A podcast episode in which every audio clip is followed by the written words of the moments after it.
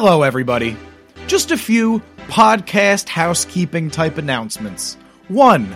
Thank you so much for listening. I know you could be doing anything right now, and I appreciate you taking the time to pick this as your thing to listen to. 2. If you are someone who is confused by what is going on in these episodes and what we're talking about and why we're talking about it a certain way, please go back and listen to the introduction episode to get a greater understanding. 3. Please feel free to interact with the show by sending in all types of thoughts, comments, concerns, hate mail. That being said, you can reach me on Twitter and Instagram as @jpeters2100. The letter J, Peters2100. Once again, thank you for listening, subscribing, and sharing. I'm super happy with how all of this series is being received. That being said, off to Gettysburg.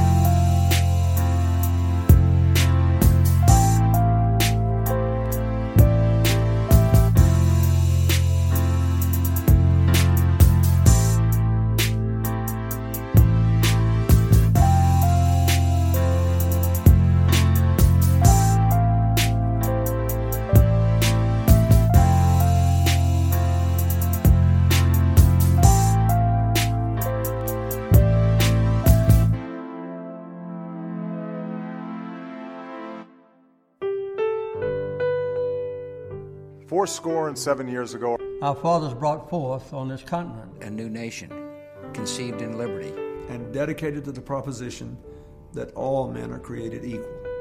Now we are engaged in a great civil war, testing whether that nation, or any nation so conceived and so dedicated, can long endure. We are met on a great battlefield of that war. We have come to dedicate a portion of that field as a final resting place for those who here gave their lives that that nation might live.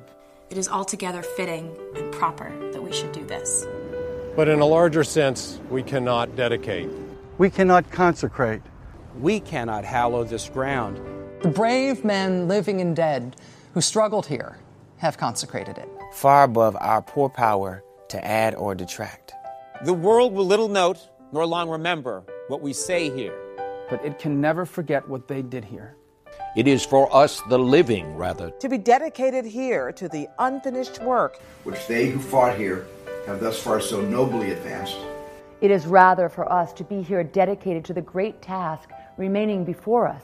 That from these honored dead, we take increased devotion to that cause for which they gave the last full measure of devotion. That we here highly resolve that these dead shall not have died in vain.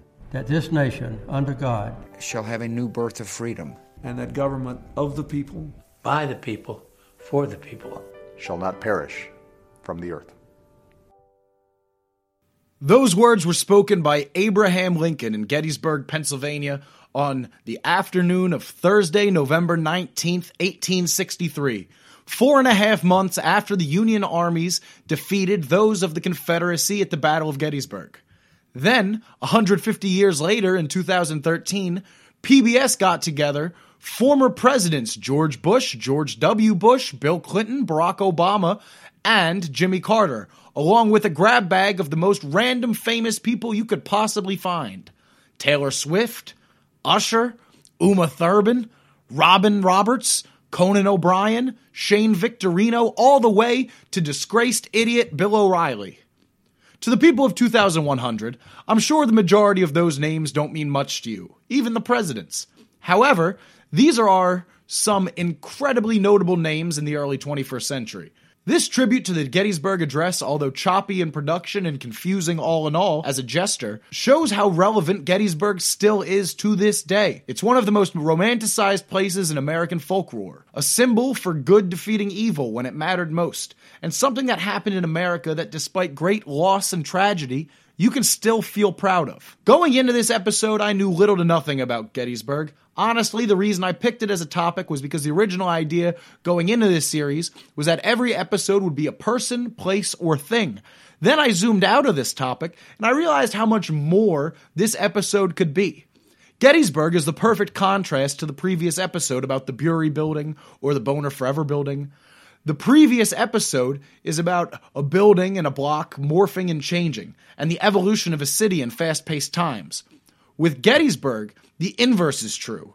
The existence of Gettysburg revolves around keeping the past alive and keeping the past intact in a place far removed from the issues of the big city. Knowing that I didn't know much about Gettysburg and eager to show what other people knew, I was in my room brainstorming how to understand what the public knows about Gettysburg. Then lo and behold, my roommate Jimmy and his ex-girlfriend, let's just call her Waffles, and Cynthia from the road trip episode came back to my house after a night of drinking. So I ran downstairs to see what their drunk asses knew about Gettysburg.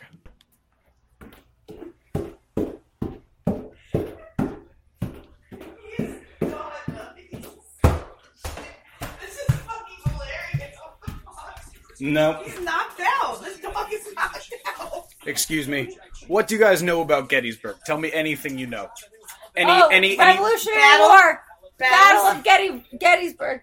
Who fought what war? The Battle of Gettysburg, and there's some sort of like fake gun. What was the war? The Battle of Gettysburg. But what war was the Battle of Gettysburg? The Revolutionary War. That's not right. The Civil War. That is correct. An amusement park there? Why did you not go to college? No, I did. What year do you think the 1806. Right century. 1820. It was. Decade. Give me a decade. It was 1852. That's close. It's in the 1870s. Where is Gettysburg? What state? PA. There we go. It was named after General Getty. That's correct. General Getty was a... General Getty was a great leader. I don't know much about him. You know as much as I do. I know it's named after a guy named Getty. I know that the Gettysburg Address was 272 words. But the Gettysburg Address was 272 Gettysburg Ave. That was the address. Oh, well, thank you guys. What? Amusement park. There is no amusement park. It's Hershey, PA. It's the site of the deadliest battle in American history. On American soil. Somehow. No, there's nothing there. It's all farms. Nuh-uh. There's an amusement park. It's almost like the Renaissance. No, there's an amusement park outside of it. Bitch, I'm a cow. Thank you. I'm a cow. Toodles. I was honestly impressed with how much they knew for being ran up on. And when I recorded that, I still didn't even have my facts straight. And we didn't know much. So let's do some brief Gettysburg background. Gettysburg is a small town in the middle of Pennsylvania, most famous for the Battle of Gettysburg, fought from July 1st to July 3rd in 1863, and is considered the most important engagement in the American Civil War. The Civil War should just be named the War Over Slavery. This war and this battle specifically were pivotal moments in deciding the direction of mankind. In the Battle of Gettysburg, 1,600 troops fought, and nearly 50,000 of them died, fighting over the future rights of their fellow man. Although this is not specifically an episode about war or slavery, the topic comes up intertwined naturally with the subject matter of Gettysburg. I went to Gettysburg and spent the day with Mayor Theodore Streeter, or Teddy, Mayor Teddy, someone who I've grown to respect profoundly. I spent the entire day with Teddy. He welcomed me to his town, drove me around, and when the mic was off, we were able to sit and have a beer with one another and speak about topics as delicate as our generations and our political beliefs. Listen how chummy we are talking about the quote-unquote haunting of Gettysburg. Turn that down a little bit. Okay, so tell me what you just said. I asked about the hauntings. Because my girlfriend's mom said if you're going to Gettysburg, you have to ask about ghosts. Gettysburg has more ghosts than it does people. We've got enough ghosts that we could export a few. There's hardly a historic house in town that doesn't supposedly have a ghost. What, do you have any experiences in that? Well, I'm so insensitive that the ghost could be standing on my inbox, and I wouldn't. I just don't. Now my wife, she claims to have. Our son, especially, was driving up the road that we're about to turn on about 2 a.m, coming back from a party, and he saw this Union soldier walking along the road, and the soldier didn't turn around, didn't look, didn't anything. He swore, and he also saw it the following night or a couple of weeks before. So he's firmly convinced that they exist. And he says he saw a Union soldier. Yeah, It's about 2 a.m, and they were. He was walking along the road, and he didn't turn to look at the headlights. He didn't. I didn't react at all to the car. And so Joel's convinced that he saw a ghost. I'm going to tell you this, Mayor. This is the second episode where ghosts have come up. Oh, really? Yeah, and chronologically, if they listen to the series, they will have already heard the Pets episode, where the executive director of Animal Control for all of Philadelphia was a former ghost hunter. Oh. So... And ghosts have been... I don't even believe in ghosts. No, I'm skeptical, I haven't seen evidence to prove or disprove. But you live in a haunted town, and your son claims to have seen them, so... There's so many stories around here. There are 11 registered ghost tours in Gettysburg. Oh, different businesses? Yeah. They actually give... And it's fun to take. Whether or not you believe they're fun, because it all depends upon the person, the guide, they call him, leading the tour. And if he or she is a good storyteller, they can be a lot of fun. Now, the primary one is called Ghosts of Gettysburg, and it's headed by a fellow by Mark Nesbitt. And Mark was a park ranger at one time out here.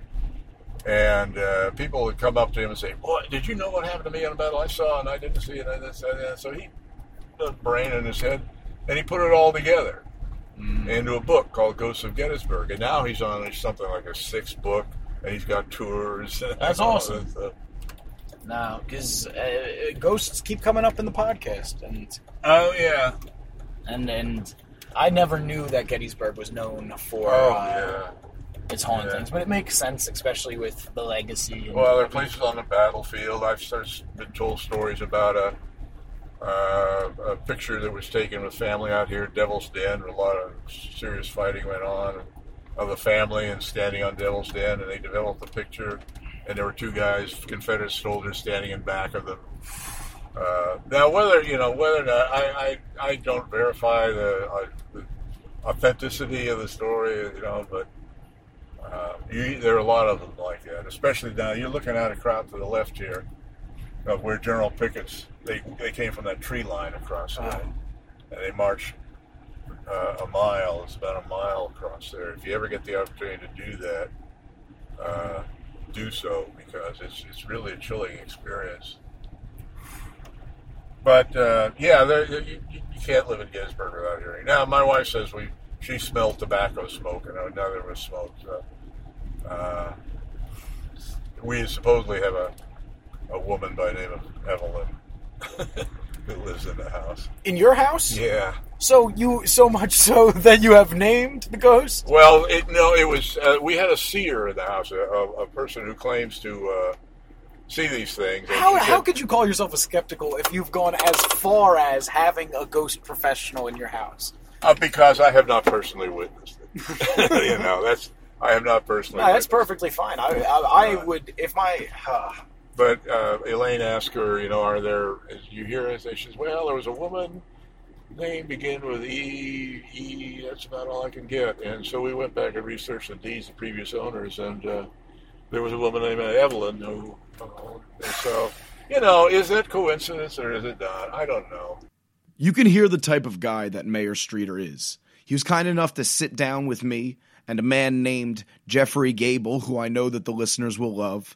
Jeffrey worked as a clown on the Mr. Rogers Show, produced public media for years, and now is in charge of the beautiful Gettysburg Majestic Theater, a theater in which former President Dwight Eisenhower used to frequent, and in which we talked about the future. We started off the interview talking about the theater business and booking controversial films in a very small town, and then we take off. So please enjoy my time with Mayor Streeter and Jeffrey Gable. So Brazil!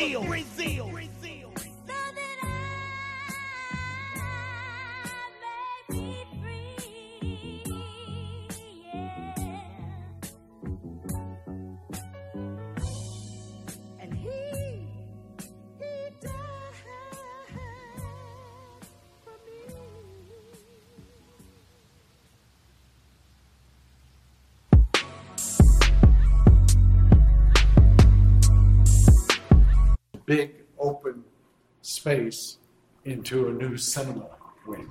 Oh, okay. So then there's another place for movie theaters? Yes. Oh, okay. So we're open for, with programming, 360 days a year. Our movie one, and this is cinema one. Okay. This holds 190 people. And then there's Cinema 2 across the hall that holds 88 people. Are you guys the only theater and movie theater in town? No, there are two commercial cineplexes. We program first-run independent films, art films, documentaries, international films, which really is goes along with our artistic mission of diversity and inclusion and arts from around the world. Okay. So there's like an AMC or so like right now, we're the only theater in the region that's playing Spike Lee's The BlacKkKlansman. I saw that out front. But they don't have that at the other ones? They're not at the Cineplexes. No. I'm not sure if it's playing in Harrisburg. Because those, like, BlacKkKlansman, that's in, like, I'm from Philadelphia. That's where I came from this morning. Those are in major theaters in that area. And we have it right here in Gettysburg at the same time. Yeah, that's awesome. Yeah. So I assume that you go about and you scout and you look for the independent movies, or do they come to you? No, I have to use a professional film booker. The live shows that I'll give you, a brochure about. I book those all myself. But film, you have to have someone who's booking multiple theaters because, for example, my film booker lives in New York City. He goes to every screening of every movie that he brings here, so he knows the quality, and I trust him 100%. He's been doing it for us for 12 years. Mm-hmm. I do that with live shows, but I'm just booking a dozen live shows a year. Movies, we have 70, 80 titles a year. So I could never be able to do that, not living in New York City. Also, if I was trying to book a title with just two cinemas, as opposed to my film booker who's booking 60 or 70 screens, that's how I'm able to get Klansman on the day that it goes from New York City wide, because he has the buying power that I'd never have if I was just a single theater. No, it's interesting. When you think about getting films into the movie theater, you think of that as something that you had to deal with in the past when you were dealing with large movie studios and things consolidated into AMC and Regal. But since you are still like this private enterprise, you have to go out and do it yourself the way that like a major theater would have had to 20 years ago. That's pretty... You're right. Where'd you learn all this? I have a degree. I pay attention. So, we booked some pretty cutting-edge things. Like what? Well, like the Klansman. Mm-hmm. Because you are in... Can I say we are in Klansman country? Yeah, we are in Klansman country. Really? Yes. And we haven't had any pushback or... Is that something? I'm interested in the politics of a small town like here, and I didn't want to jump right into it off the get-go. There are no politics in a small town. Everyone gets along with one another. It's kumbaya every day. We all love one another, and we generally do, except for all the fights we get in. You should see how it is. It's like that everywhere. I feel like no one can escape it nowadays. Oh, thank you. Thank you. Okay. So talk to me a little bit about Gettysburg. What brought you guys to Gettysburg? Jeffrey, you had said that you had ties and family. Well, what specifically brought you to Gettysburg, Mayor Streeter? Well, my wife and I am retired military. Mm-hmm. I saw that on your bumper, on your license plate. We came back from Germany in 1982, and I was stationed at a little place called Fort Ritchie, Maryland, 20 miles or so from here. And I retired out of there. And my wife is from Dallas, and she had no reason to go back to Dallas. I was born in the Pittsburgh area, Sewickley. Never really lived there, had no reason to go there. We had two small children at the time, both now grown, gone, married with their own. And so we decided to stay here, and have never regretted it. So we have been here since 1982. I was going to say 1982 is a good place to start our conversation about the new Gettysburg, the Gettysburg of today, that is thriving.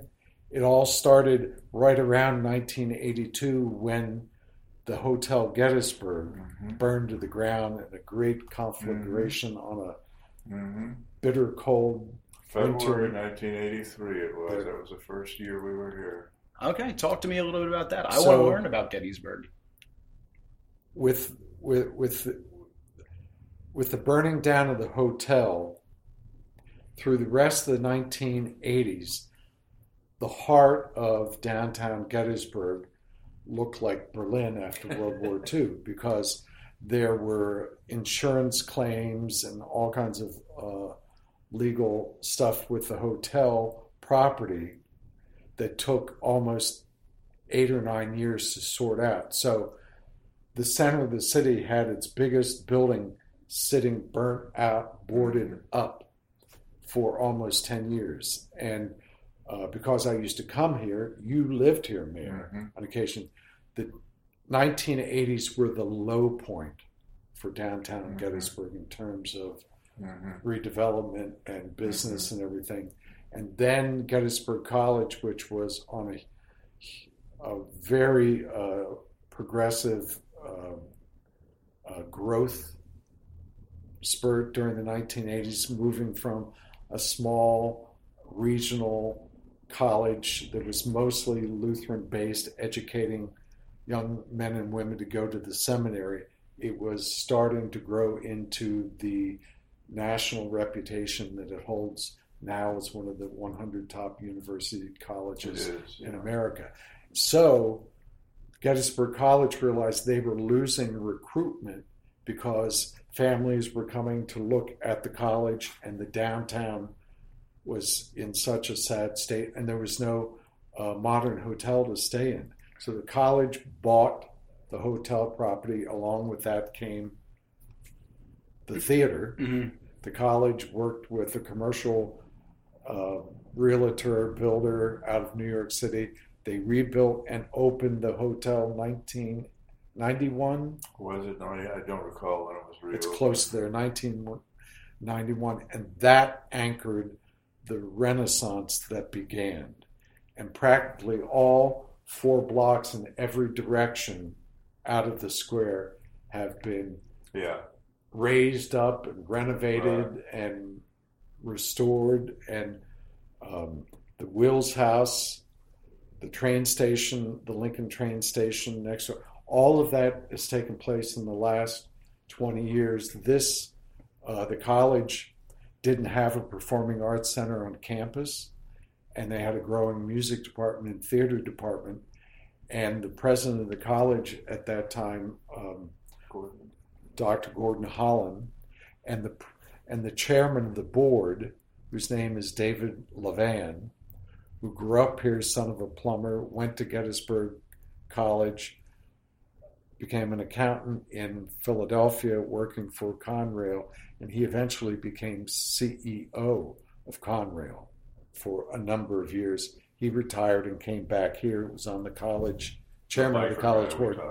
And the Dr. Holland and Mr. Levan had the vision of, instead of building a new performing arts center on campus, could we partner with the community and the Commonwealth of Pennsylvania to restore and expand this historic theater where Dwight D. Eisenhower and Mamie Eisenhower used to come to the movies here all the time after they retired from the White House. So that's what happened.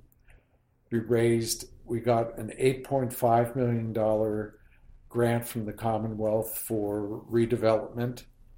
We raised $4 million from the community, from some 350 donors, including the mayor and myself.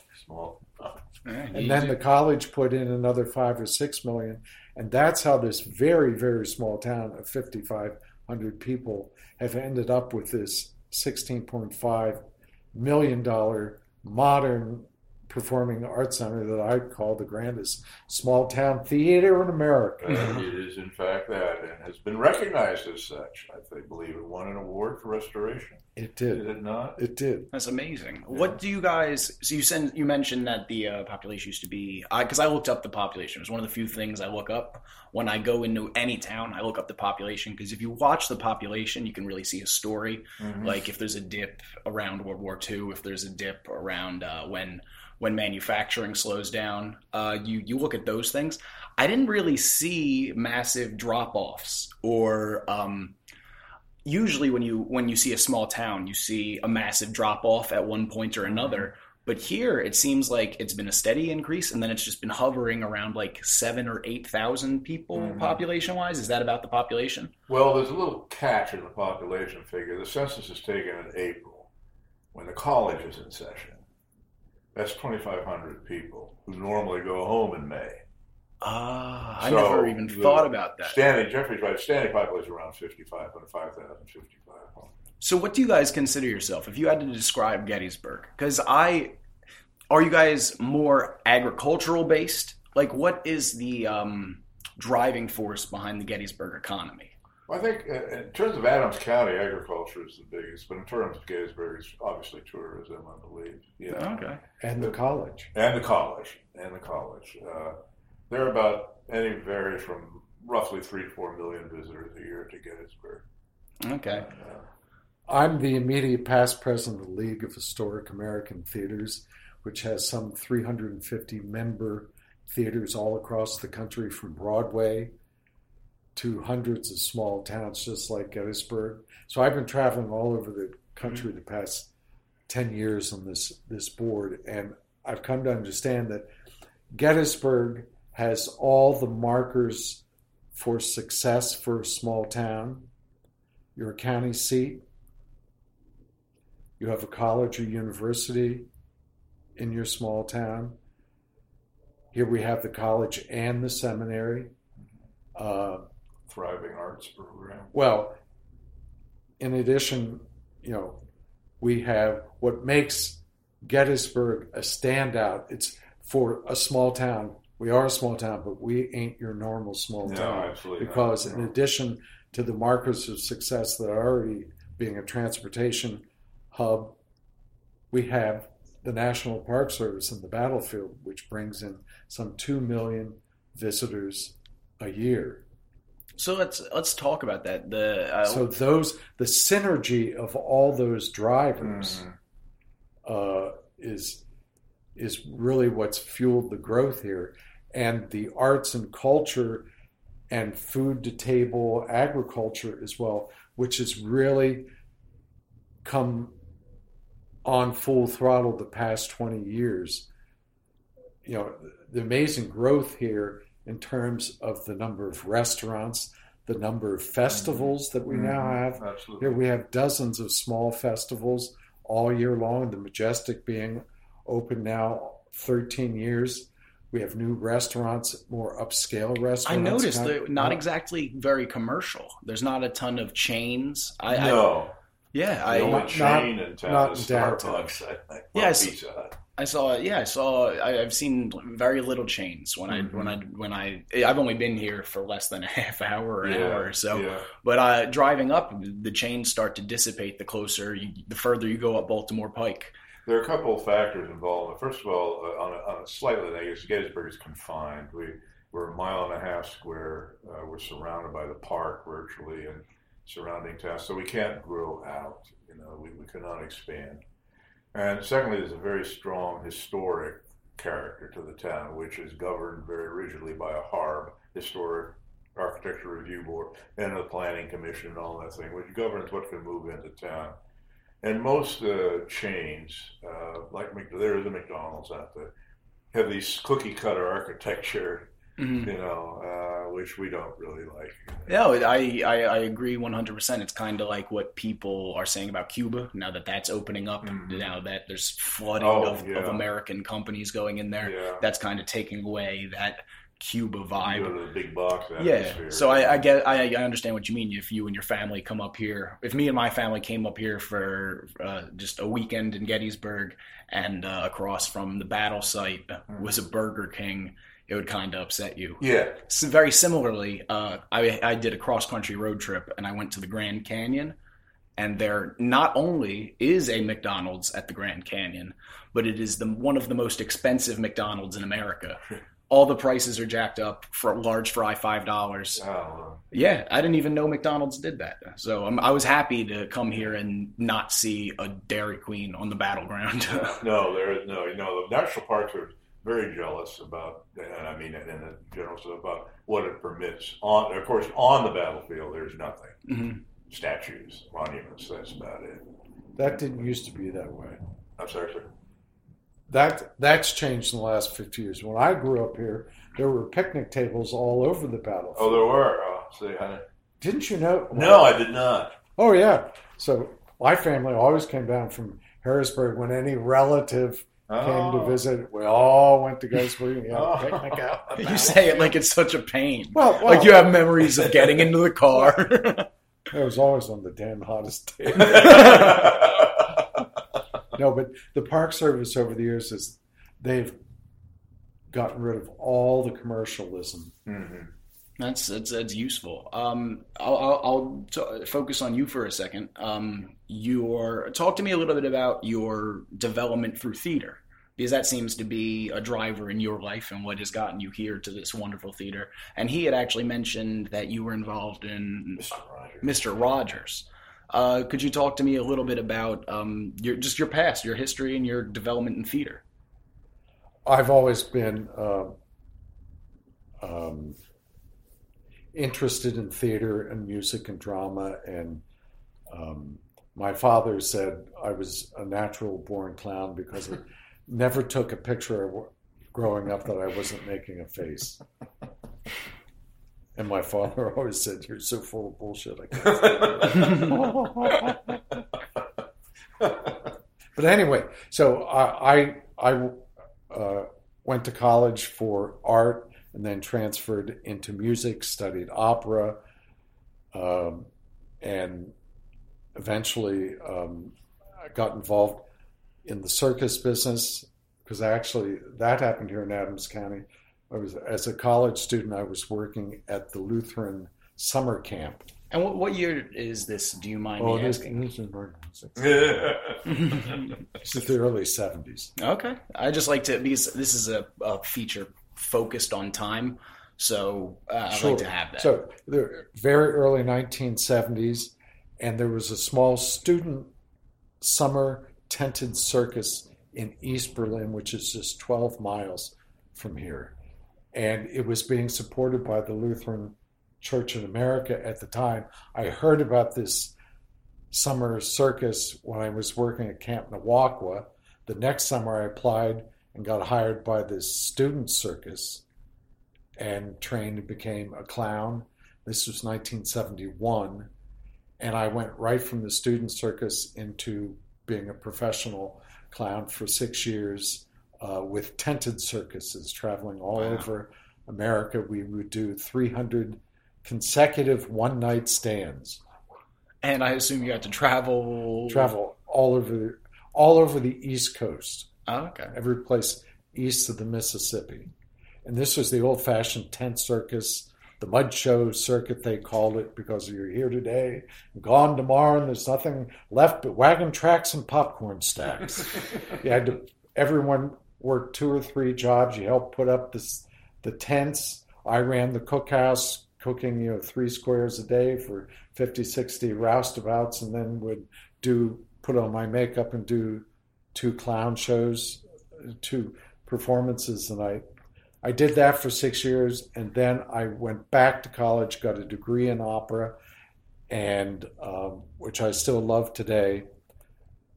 And I had one really good note. I had a hell of a high A flat. But you can't make a career out of one ringing A flat. So I stumbled my way into public television and convinced a small public television station in southern Maine to hire me to produce and host a television quiz show all about the state of Maine. And I had never been in the state of Maine, nor in a television studio. This is all the truth. You could look it up. I'm in the midst of attempting to do the modern age version of what you're doing. I was in that station for 7 years, doing voiceovers, eventually gone into programming, still did this weekly quiz show, which won some national corporate public television local programming awards. And then I went to Alaska for a year, managing the regional public television station in Juneau, Alaska, which you can only get there by boat or plane. Mm-hmm. In 1984, and it's still that way. Believe it or not, I applied to work at Alaska Public Radio last year.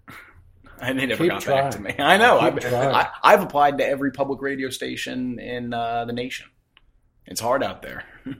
Keep trying. I plan on it. That's amazing. Keep telling me your story. And then I went from Juneau to Washington, D.C. to the national programming office there for the entire PBS network. I was in charge of classical music and children's programming.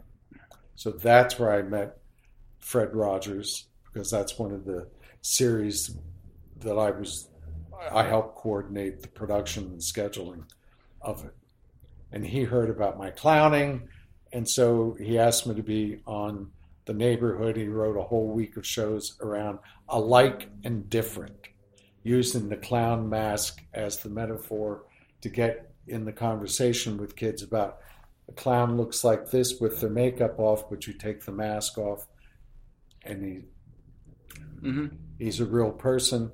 Or they're a real person. So one person can be alike and different depending on what face they're putting on. I mean, that was amazing. And that's how I ended up in the documentary that was all the rage this summer, Won't You Be My Neighbor? I was in it for 2.5 seconds. And I didn't even know about it. I was watching it. We were screening it with my staff. And all of a sudden, there I was, and we all screamed. And by the time the scream was done, you were off the screen. I didn't get any money for it. I was so proud to be part of that. Oh, nice, yeah, nice. Yeah. No, so you've done all of these things. And then I got into historic theaters 20 years ago, and that's how I ended up here. I don't even know where to start. Isn't about me. This is about Gettysburg. Yeah, that's perfectly fine. But I'm even more interested in 1970s clowning and being in the circus. That's fascinating, and something that people don't get to hear about. Podcast. No, do you have any stories, anything that you would want to share about your time in the circus or being a clown? Because this is something that I don't feel like anyone knows about. That's what a lot of this is getting these stories like about 1970s clowning. Who else is going to tell that story? Well, there are so many stories that it would be hard to tell one story. What was wonderful about it for me is I grew up in a Leave It to Beaver suburb of Harrisburg, you know, little brick houses on beautiful tree-lined streets. You know, I walked to elementary school. I walked to junior high school. I walked to senior high school. You could ride your bicycles. You could do anything, you know, but it was all white. I mean, that's just all I knew. For me, the great revelation of going out on the tented circus was I was exposed and introduced to the real world, because there were performers that I lived and worked with that were from Europe, that were from Mexico, that were from South America, Americans, of course, as well. The roustabouts were, you know, African American, Mexican, most of them, if not all of them, were homeless. And at that time, a tented circus was sort of part of the social support system for homeless, because, you know, they would give a guy or a woman working concessions or something, they give them a bunk and 3 squares a day and enough money to buy a bottle of wine on payday, you know, that kind of thing. You know, none of that soft social service network that used to exist in America exists anymore. And I was we traveled mostly to small cities, small towns, and to see, we would travel, we would follow spring up the East Coast. The circus would winter in Miami, because they had elephants and horses and lions and tigers and bears and different things. So that's why they always wintered in southern Florida. And then come February, when they would start to go back out on the road again, they would just, you know, meander all throughout the peninsula of Florida and out with the panhandle, following spring up the East Coast. Yeah, is essentially what we did. Yeah. So from February to May and June, when we finally get up to Maine, we were in perpetual spring. That's awesome. That's the way to do it if you're going to do it. So I really got to really see the real America at the time. You know, small towns, mid-sized towns. Yeah. It was a different time than it is now. There weren't the national chains of restaurants and everything. That's what I was going to ask. What do you think about, like, the dissipation of circus? Like, what you were once a part of is no longer, essentially. Pretty much it's gone. And not just that, along with that culture that it brought with it, as well as that type of work, that type of travel. That lifestyle is something that, if we're talking about a context in 2100, what's gone is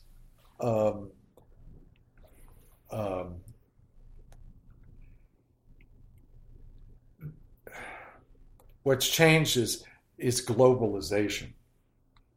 You know, everything is interconnected now, as opposed to the 1970s. There was far less connection and communication regionally and nationally.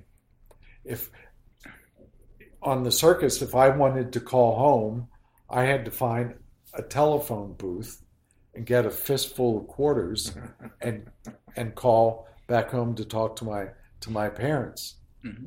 And now, you know, you can be in connection 24/7. Right in your pocket. Yeah. And you guys lived through that change. Yes. How? What are you guys' thoughts on that? What do you? How? It's just different. That's all. It's different, and I of course I bring a certain perspective from my age, but I don't think it's any better than it was. To echo what Jeffrey said, when I was in Texas and I wanted to call my parents in Pittsburgh, Elwood City outside of Pittsburgh, First, you had to go to the Temple Telephone Company. I was in Fort Hood. Temple Telephone Company would connect to Dallas. Dallas would connect to Chicago. Chicago would connect to Pittsburgh. And Pittsburgh would connect to Old City. And you sat there waiting while the operator, may I have Dallas? Yes, here's Dallas. Operator, may I have Chicago? And that's the way the phones... Wow, went. You're really old, Mayor. Oh, I am. This was in the mid-60s. In the mid-60s.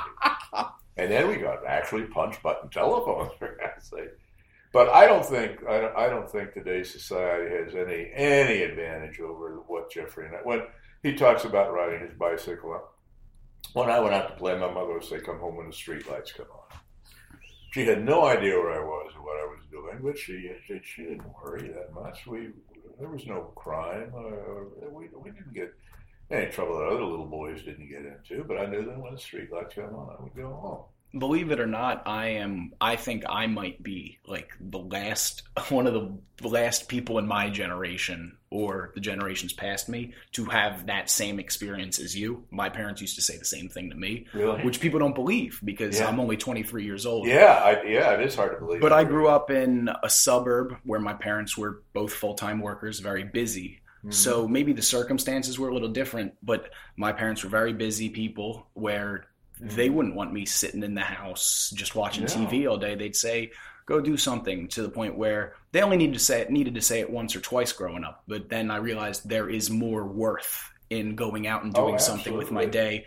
Absolutely. But nowadays, it's kind of the opposite, where you have these devices which are like rabbit holes for the youth. Well, we're looking at one here. Yeah, well, this is very standard. This is not that difficult compared to the Nintendo DS Touch 3D. My 5-year-old nephew has a device that it plays games, connects to the internet. The screen is in 3D with no glasses, and you can control that on the side, and you can do anything on it. Yeah. Why would he go outside? Especially if every single person his age has that same device, which has a million things. Mm-hmm. The natural world can't compete anymore for your attention span if you're a child. No, it's disturbing that many people, young people especially today, do not carry their own world with them. When you go to Washington or New York and you get on the metro, we don't sit and talk. Everyone's plugged into something, and they're all in their own little world, and they don't communicate. They don't appreciate what's around them. Only what's on that little screen in front of them. Mm-hmm. And I think it's destroying the country. And I mean, that may be an overstatement. Your point changed from, I don't think there's any advantages, to it's destroying the country. Well, you went down that fast. Yeah. No, I understand. I think that I try to put myself in other people's shoes. So if I try to imagine, like, if I had also grown up and seen the progression of technology, I probably would be horrified. So I don't blame anyone for saying that it might be destroying the country, or that, because there is that lack of connectivity, without a doubt. But we're more connected and more isolated all at the same time. That's true. Yeah. I get worried. If I die limo. Yeah. I get worried just because in my lifetime, I've seen it. I like to refer to people that were born my age. We're not millennials. We are the beta test generation. Because as I grew up, all of the technology grew up with me. Yeah. So, like, I had the first ever Game Boy. And then it had a brighter screen. And then it had color. Mm-hmm. But that all happened while my brain was developing. Mm-hmm. So I literally grew with it. I had a flip phone. I had a not flip phone. I had the first iPhone. I have the current iPhone. These things kind of developed with me as I grew up. Mm-hmm. And now I'm looking towards the future. And I'm very, very, very worried about 3D printed guns. Yeah.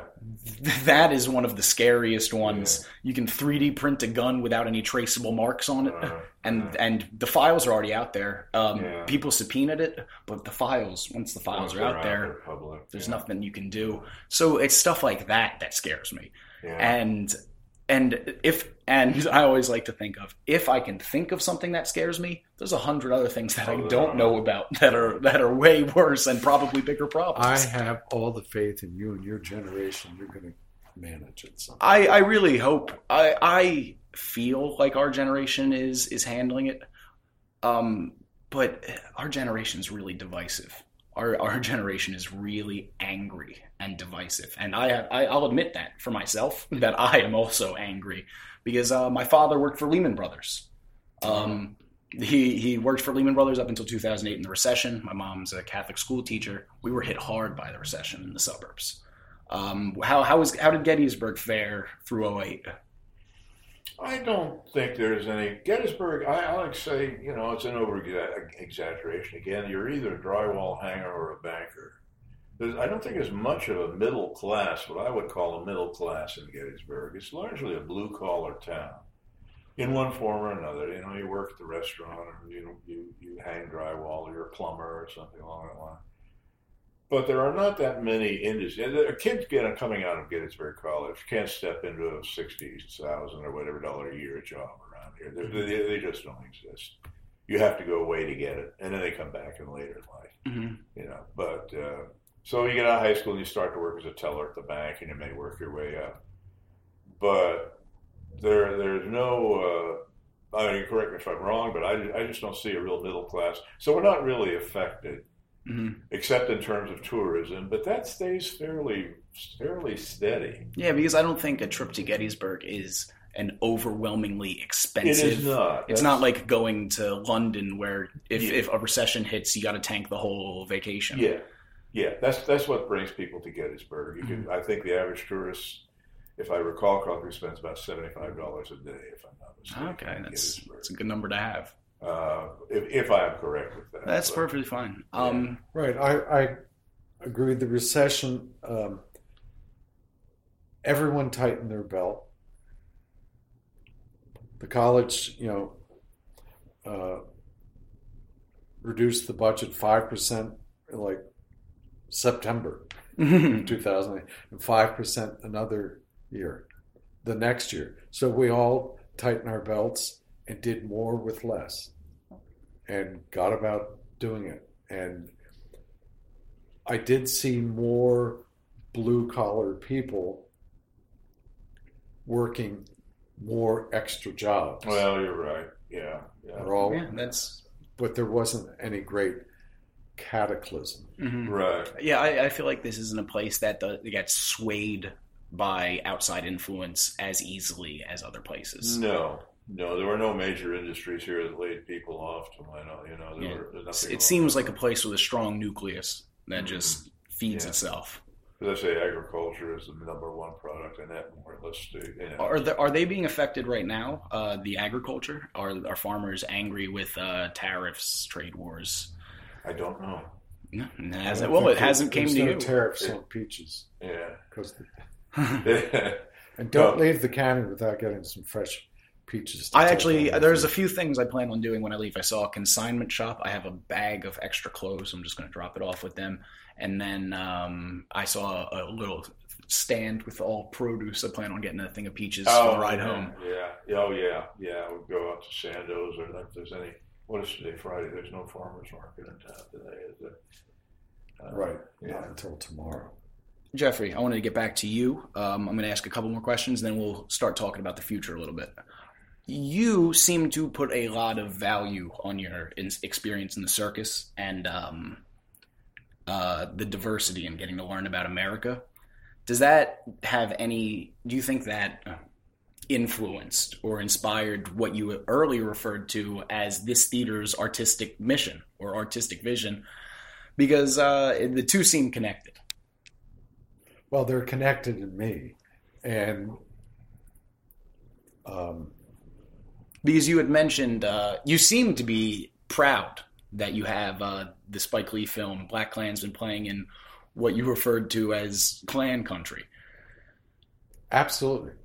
I am a great believer and have great faith that art and artists can change the world. And what they do is they reflect back to all of us in our society in general, what is the experience of being human? Mm-hmm. You said it, even at your tender young age of 23, how wonderful it is that you already sense that being able to walk in someone else's shoes and being empathetic, that's what makes you human. That's what civilizes you.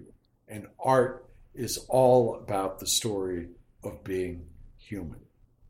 So I see everything that we do, that our mission is to, you know, tell the stories of everyone around us and to bring joy to the world, to bring comfort to those who are suffering, to raise people's hopes up and visions up and to inspire them. And for me, it all comes down to bring joy to the world. Yeah, that's nice. And also, fear no art. So, you know the whole thing, trying to shut down the media, all the, the more you know, the more you listen, the more you read, the more you go to movies and performances of all kind, the more well-rounded, human, civilized person you are, because you come to understand we're all in this crazy world where you can be up one day and down the next, healthy one day and sick the next. Mm-hmm. We're all here to help one another. That's good to hear. I keep thinking about you referring to this as Klan country. How prominent are they? And how does it affect you? Because I'm a city guy. Mm-hmm. They don't go in cities, and also, yeah, it's just never been something I've seen. It's something to me that is only on the media, mm-hmm. and in the media, and I just want to. If you have anything to say about that, it feels relevant to today. I believe you were here at the time, Jeffrey. I don't know when it was, 2004, 2000 somewhere. I was on the council, and Bill Troxell was mayor. And a fellow came to the college, an African-American artist, and he had a display, a piece of art that he was going to put on display at college called The Proper Way to Hang the Confederate Flag. And it was a gallows with a noose and the Confederate flag in the noose. Well, my God, we got that much hate mail, skinheads, anti-Nazis. I mean, they were going to come into town and they were going to rip the town. And so the night the display opened, we had a large police force in the fire hall down here. I mean, from all over the county, we had dogs, we had, everybody there. Nothing happened. Nothing happened. I think they spotted one guy in town. They went and chased him out. But that, if not the action, refers to sentiment in the county. I will say, when I first came to Gettysburg, one thing that really impressed me, this was in 82, 83, was the number of interracial couples in the borough. And that it just surprised me for some reason. That continues. Right? And it didn't seem to raise, nobody seemed to care. But underneath there's you have the current of Klan mentality, which I, other than that one story that I just told, I can't really cite anything. You just kind of know that they're around. We have... Well, there was, over in Franklin County, I don't know, seemed to be an active membership, was what I've read. But it's the battlefield that is the draw for people that are... still have the belief that the Civil War was not about slavery. Yeah, it was about states' rights. And there's almost every year there's some kind of annual legal gathering of the KKK. On the battlefield, they have to go to the National Park Service and apply to get a permit to have... a march or a demonstration usually takes place up at the Peace Light, and the Park Service is expert at marshaling forces, bringing out the horses to. Yeah. It's all controlled, and counter demonstrators, often Gettysburg College students, are out in force, but they're kept back on another side of a barricade, so the Klansmen are allowed to have their public demonstration, voice their free speech. Yeah, right. Mm-hmm. No, I understand. Because my perspective on things have kind of been starting to shift, because I am in an interracial relationship or whatever. My girlfriend is biracial, half black, half white. It's not important to us. Me and her don't care, because it's going to be totally different in another 100 years. Because, exactly. Because it started, an interracial couple in the 50s or 60s. That would have really stood out here, and people might not have said anything to your face, but they would have not approved. Mm. Yeah. And, I grew up in the 50s and 60s having an internal instinct that I was attracted to men, but I couldn't. Mm. It was clearly communicated to me through... It was clearly society made clear that you didn't talk about those things. Yeah. And just look at how that's changed. I was going to say, how do you feel about the progression over time? I think we've come a long way, and it's still not totally acceptable, but it's so different than it was 50 years ago. I don't think... No matter... And people, the gay and lesbian community, they're never going back in the closet. No. And it's the same with interracial marriage. Yeah. Hell, when I was, going back to the 50s and 60s, it was no one, or young couples, dating couples, certainly didn't live openly with one another. Mm-hmm. That was really frowned about. Of course, there was all kinds of sex going on, most of it in the balcony here at the movie theater, which was the sex education classroom of the 50s and 60s here in Adams County. And just in one generation, everyone lives together now before they get married. Oh, yeah. Hell, they don't even get married. Yeah, right. And it's become normalized. Yeah. And the same thing, I think is going to happen. It's already happening. It is. Interracial marriage. I don't think the young people in general today appreciate how far we've come in the time that we have. Yeah. When I was growing up in Jeff, I remember specifically, it's a Warner Brothers cartoon, and there were two young black girls that they were called pickaninnies. Sitting on the fence, that's what they call. And they were Siamese twins at the time. I don't know calling it. And the cartoon had one little girl eating the watermelon and the other little girl spitting out the seeds. Oh, Siamese! It's a funny idea, but it was and I didn't think anything of it. Now, that's the way life was. Absolutely, you had your Mammy and Pappy salt and pepper shakers. You had. The guy, remember the film with the golf pro hitting the lips of the ball, trying to hit the ball off the lips of this guy, and he swallowed the ball every time that they take the ball in his mouth every time the guy swallowed. Those were normal.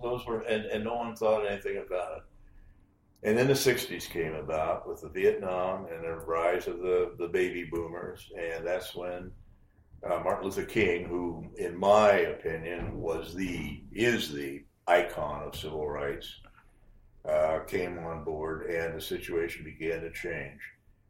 Now situations exist in the white black community that would not have existed, but people have to remember that slavery or oppression in this country occurred for 400 years, mm-hmm. from 1619 or 1617 when first slavery until in the mid 1950s and early and 1960s when Dr. King began to break it up.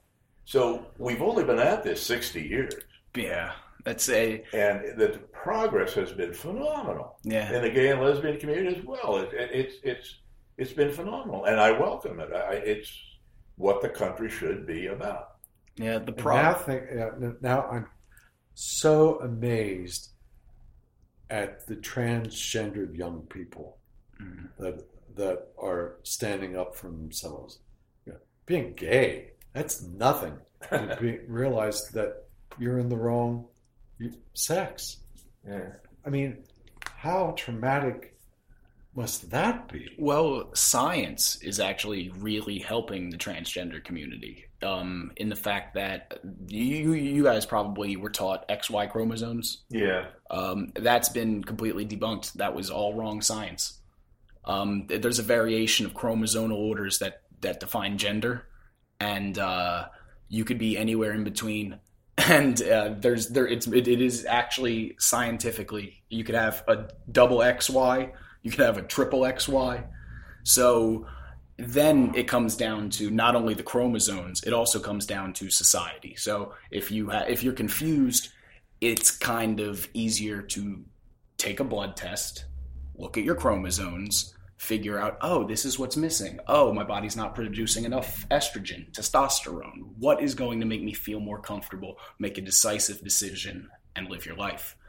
But that chromosome thing I just told you about, that's only been found out in the last year. Mm. So there is a ways to go scientifically that there just wasn't a possibility for in the past. Yeah, and I'm so out of touch with that. I don't know anything about it. It's completely fine. That I only know that. That's been in the Gettysburg Times yet.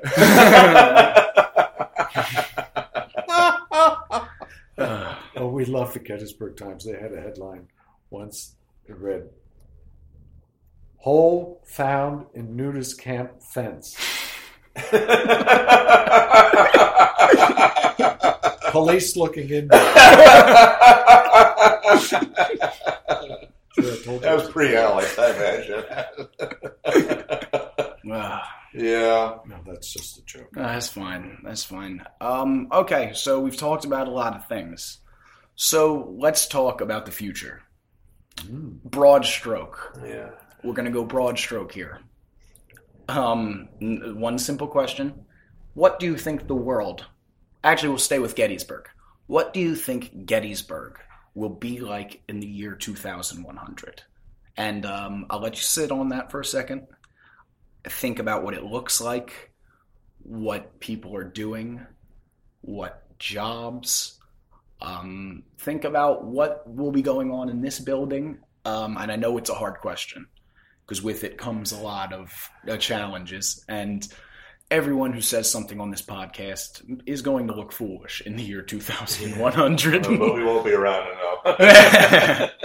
But I'm curious, because that's the idea that this is centered around. What do you think Gettysburg will be like? I'll start with you, Mayor, because Jeffrey looks like he's in deep thought. Well, he always looks at it. In Adams County, and Gettysburg especially, you have a constant battle between the conservatives, those who want to, I mean, conservative in a historic sense, and the developers, those who want to see the town develop and those who want to preserve it the way in 1863. And so far it's been pretty much a tie, but I don't see a great deal of change in the borough itself. Now, Adams County is developing in spite of the efforts of those who want it not to, and I would see that eventually it will become part of the Washington megalopolis. It already is. When you're one of them. I'm one of them. Yeah, we're one of them. Government worker that retired here, known as a transplant locally. When I started working after I retired from the military, I started working in Washington. I drove down for a year, but I couldn't do that any longer, and I built a condo down there. But the first year I drove home at night. I get north of Frederick. This is 1984, and I'd be all alone. Mm-hmm. When I quit the government in 1995 at north of Frederick, just constant stream of traffic all the way up. And it's slowly moving up. So Adams County, I think, will eventually develop. Agriculture will be, well, I won't say pushed out, but minimized. There's plenty of land here.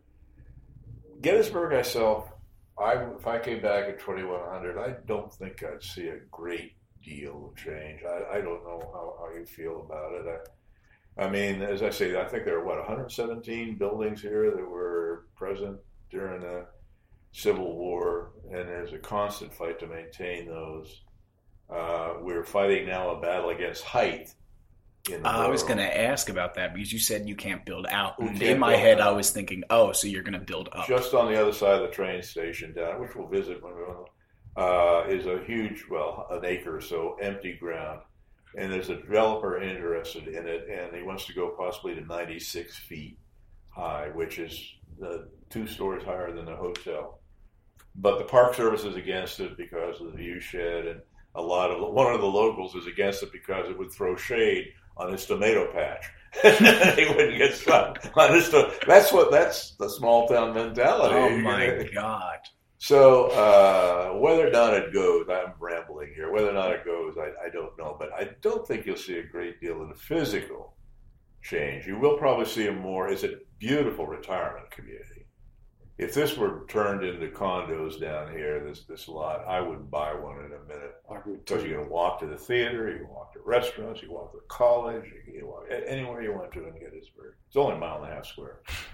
So, well, that's sort of my answer in a way. You don't see a ton of change, which is amazing because you are the only person in this entire series that has had that view that not a lot will change. But it's specific to the topic of the episode because it's Gettysburg. And that is something I would have never expected out of left field. Yeah. How about yourself? I won't pretend to be a futurist. But I would agree with the mayor, unless there's some great national or earth catastrophe, cataclysm.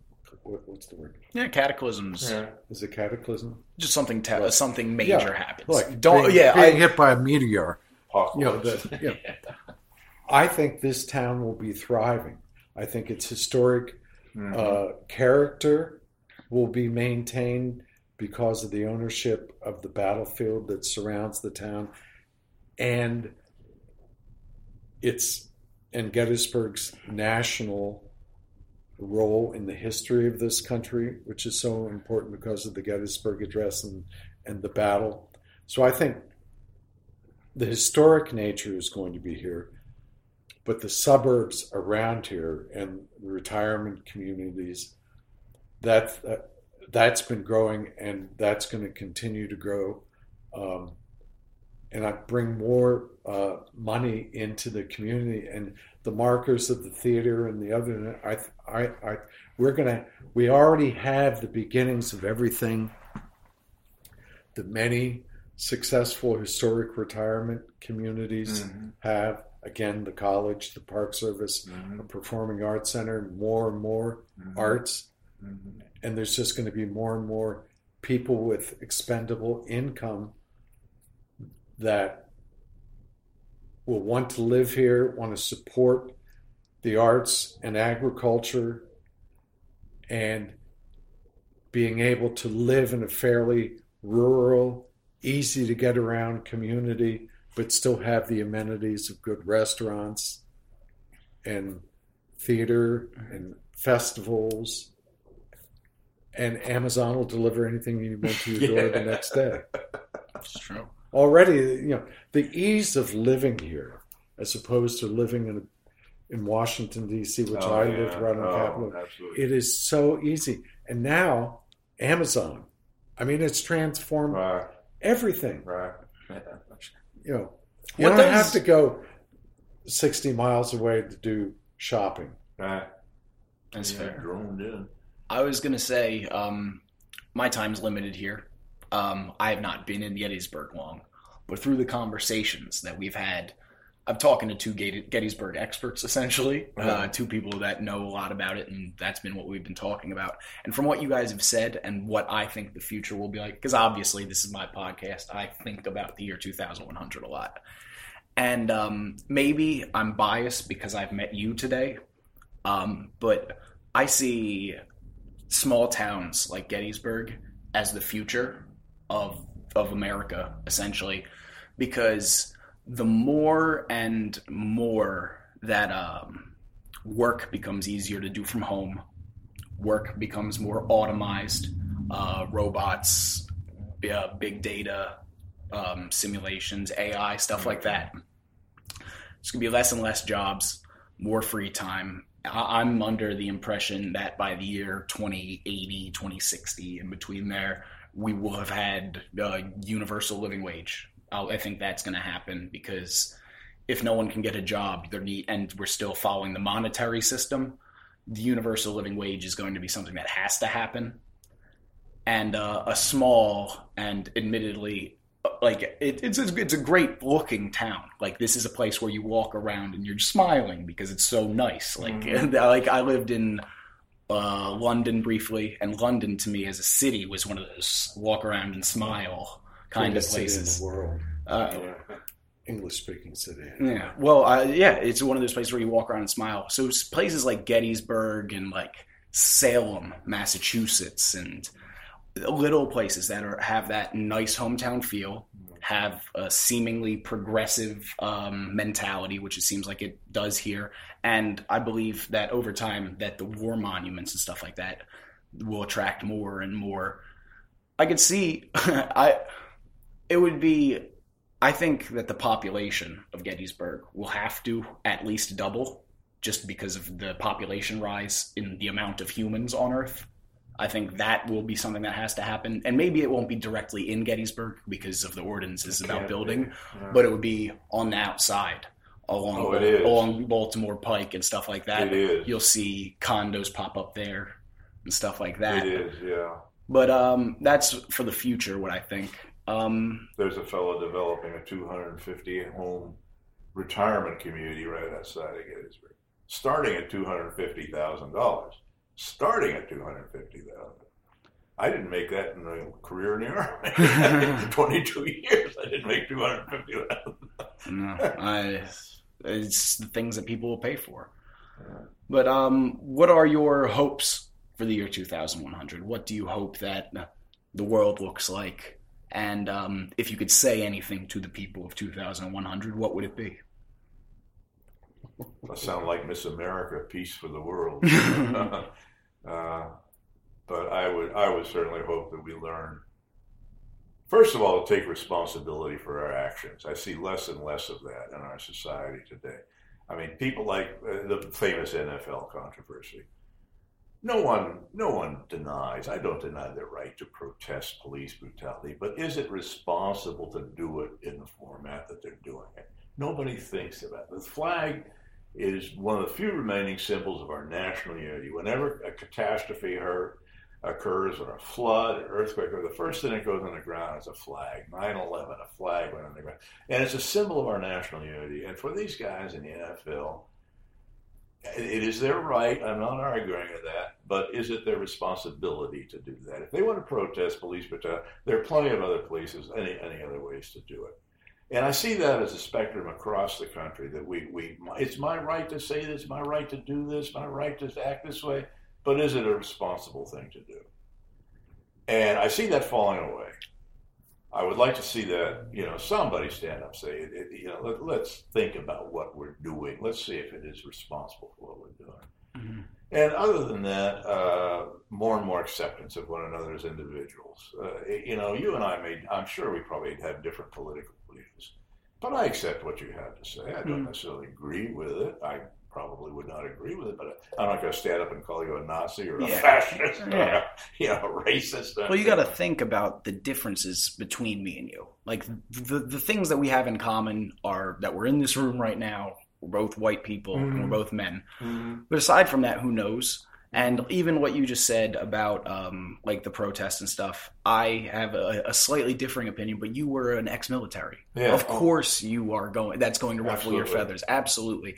But it's a different side of the coin. Like, how you said me and you have that different perspective. From them, it's someone who grew up in a hard neighborhood where police used to harass them, and then they finally get on this stage where they can say something, and it's the only time people are watching them because no one cares what they say in their press conference, and even that gets twisted. So I understand what you're saying too, because I do 100% understand. I have a friend he's a vet, a recent vet, Iraq, and me and him talked about it, and he really explained to me his point of view. I don't think there is a right or wrong in this instance. I think it's differing views. But we lived, you know, I lived in the military. The military is absolutely necessary. You've got to have rules and regulations. I agree. And the same is true of society. But I just see people throwing them away, saying, well, we don't like it, so we're not going to observe it. Well, that's a part of communication and how communication has gotten so fast. Because not only has communication gotten faster, it's gotten less useful and it's gotten more aggressive. Mm-hmm. So now, like you said, everyone who doesn't agree with you is Nazi or fascist. Everyone, if you think this thing about kneeling, if you think, because it's such a tiny instance, even if you think about it, if you think about the couple minutes, the minute or so that those guys are kneeling, it has now become this huge thing that hangs over conversations in bars, and when you're watching the games, everyone looks around, and you can see the guy cursing and screaming over there, and you can see the guy clapping, and the difference is they're both in the same place to watch the same thing, and we let stuff like that, because I'll say this about Donald Trump, and it's the only thing I'll say about him today, is that something he's really good at. And I'm not a supporter, and I'll say that. Something he's really good at, and it's something he does consistently, is he uses symbols. He uses symbols to get to other people. So the kneeling thing, perfect. Great symbol. People will care. Everyone will argue. It's divisive. It's an issue that everyone will have a different opinion on, and no one will ever agree on. Mm-hmm. Kind of like... He keeps up and talking about coal because it's something that no one knows about. Like, the people that care about coal are so happy. Yeah. And then there's the other 99% of America who's going, why does he keep talking about coal? We thought coal was like, and it's just a confusion and the constantly bringing up new topics that just keeps everyone on edge to the point where they can just keep marching while everyone's just trying to scramble behind him. Yeah, we could go for another hour on this. But, but how about you? For the year 2000... The enigma of President Trump is that his profession is a builder, and all he does is tear things down. That's my say about that. That's fair. And about... and about the future, I say, the artist shall lead the way. All right. To peace, joy, love, live and let live. Yeah. Peace, joy, love, live and let live. Peace, joy, love, live and let live. Get up off your ass. Get up off your ass.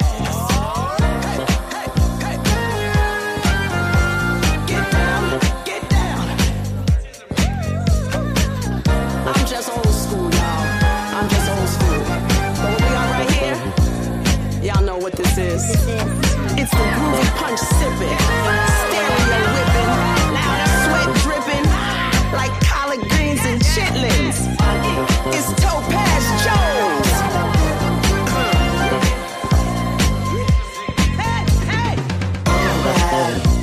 I try to keep composure, but it's too bad. I just want to taste the sweet like cool light.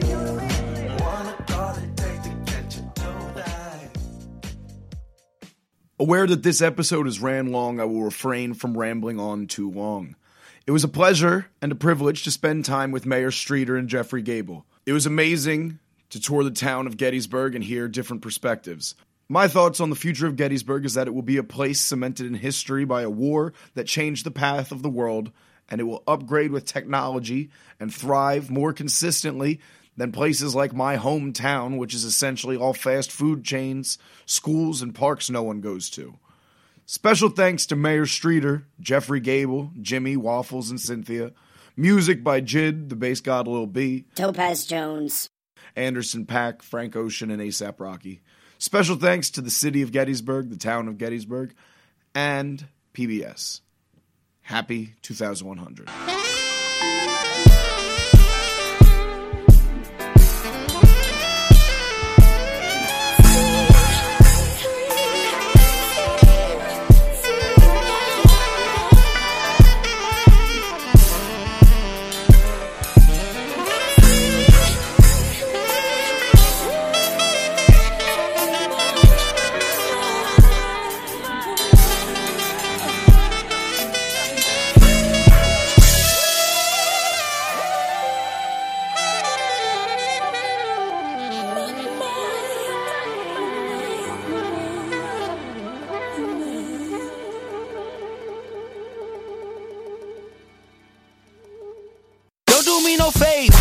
back to basics. We live for today, bitch. Fuck up out my way, bitch. I'm losing all my aces. I'm running out of patience. Got some pretty faces, knowing what my name is. Up in high places, I got some new neighbors. They don't really say shit, but when they see the spaceship, they just think I rap or some form of entertainment. But they don't know I'm black, young, gifted, and amazing. You know I had to close my eyes. My eyes. Yeah.